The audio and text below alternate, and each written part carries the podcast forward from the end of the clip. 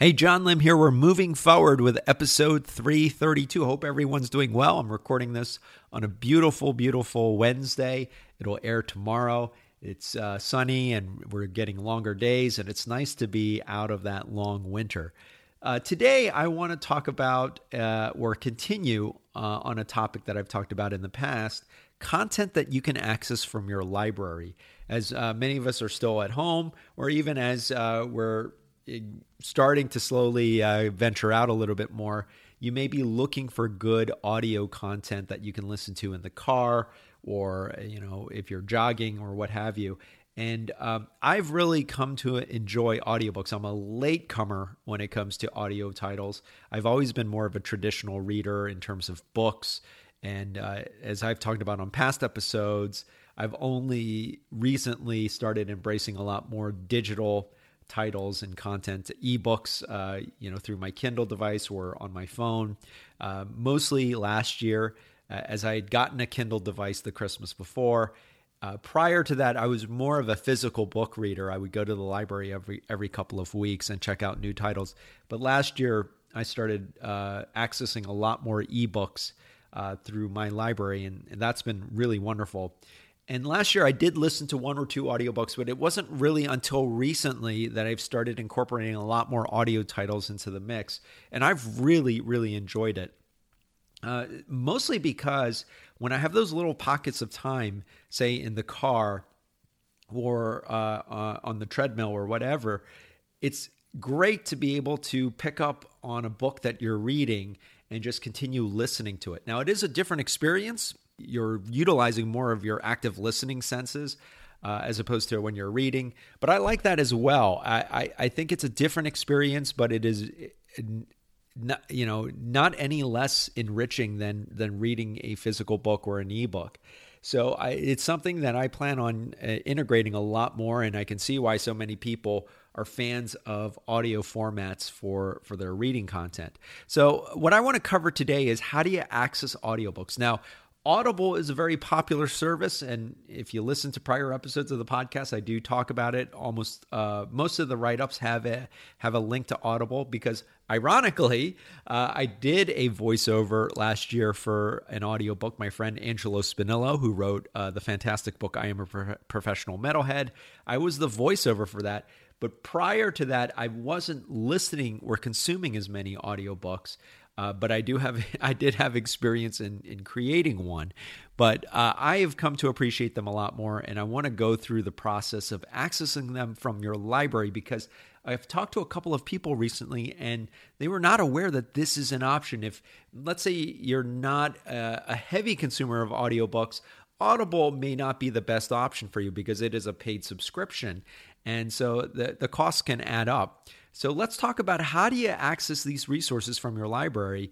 First of all, get a library card if you don't already have one. Many libraries are allowing you to register for a library card online. So uh, check your library's website, your local library's website. You may have to upload some proof of residency uh, to to be able to access a specific library. And certain libraries, it'll be limited in what you can access, but for the most part, uh, many libraries are allowing you to at least get some form of a library card online, and then later on. Uh, uh, when you're able to, or when, when it's safer, you can go in person and get a physical library card and get the full access of resources.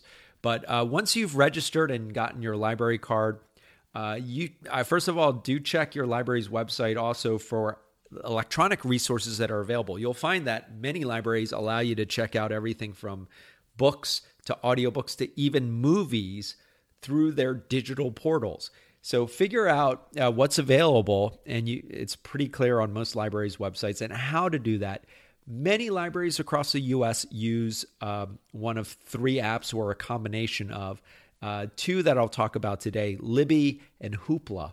Libby allows you to check out a lot of ebooks as well as audiobooks. Hoopla, you can check out ebooks, audiobooks, as well as movies and TV shows. So if you're looking for more um, uh, video content, you can find that through Hoopla. And then there's another app called Overdrive, which is another popular one if you want to check out um, ebooks. I believe you can check out audio titles, but I haven't used Overdrive in a while, but I seem to recall you can check out audio titles from there. Or your library may use a completely different portal. Uh, I, again, I'm going to talk mostly about Libby and Hoopla. Those are the ones that I use uh, currently, and they're free to download, available for both iOS and Android. And once you have your library card, you basically register and you sign on to those apps, and you can download them for your smartphone, your tablet, and it's really easy. You just search the digital catalog and you can narrow it down by specific type of format. So if you're looking for audiobooks, you can check them out. Uh, I like Libby a lot just because it is very versatile. It basically, you just check out an audio title if it's available. Now, keep in mind, if you're new to electronic resources, you may be wondering how that works. Every library will get a certain number of licenses or copies.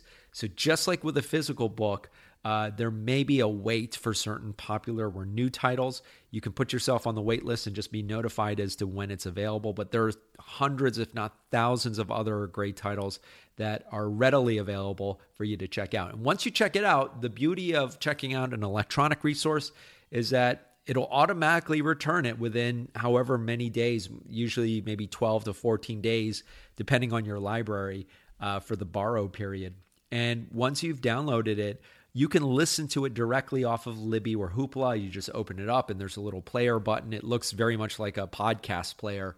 And it's great. It's just, you just start playing the title and then uh, you know you can stop and pick up from where you left off. What I like is that it, these um, players allow you to uh, uh, just go back 15 seconds. I find that 15 seconds is a good amount of time because sometimes you may find that if you're multitasking, you may miss a, a, certain passage, or maybe you're not paying attention as much, and then oh, I, I, I want to go back and listen to that again. So you, there's a reverse that uh, that takes you back 15 seconds, and you can also fast forward 15 seconds.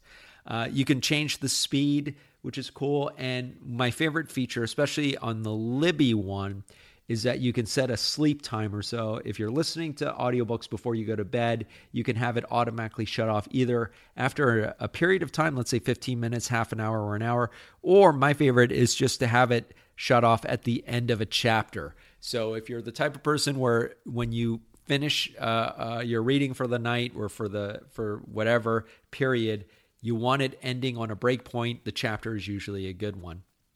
So that's basically it. The audiobook will automatically return when it's due, uh, or you may be able to extend your, your borrow where you can return it early. And so that's basically it. There's really nothing else to it.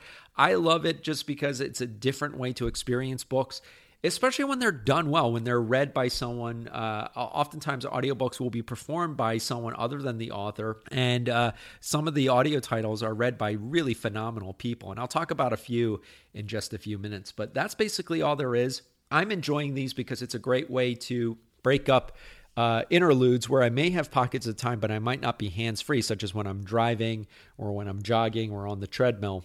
Let me share some titles, uh, including what I'm currently reading uh, I am currently in the middle of The Answer Is Reflections on My Life by the uh, late Alex Trebek.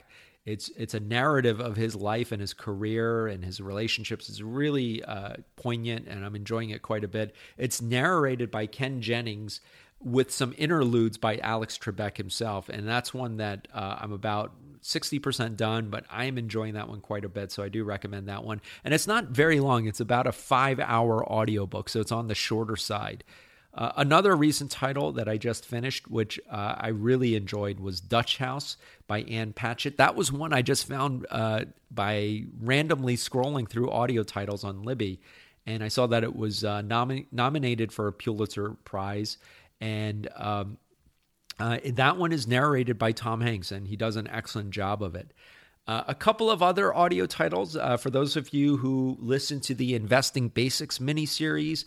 I talked about Peter Lynch, uh, and I, I uh, listed some uh, some of his books on the write ups.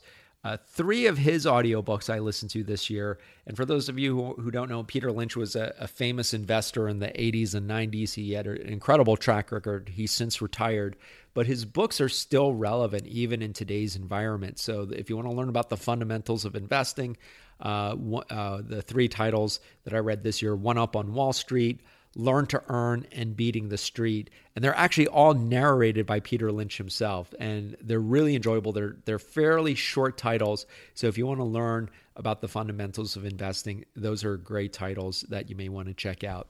And that's really it. Audiobooks, uh, it's it's something I've I'm a late comer to audiobooks, but I'm enjoying them quite a bit, and I'm I'm going to be listening to more audio titles uh, moving forward and uh, mixing it up with ebooks. And I'm looking forward to uh, eventually going back to the library and, and getting physical books as well, because I, I do love physical books.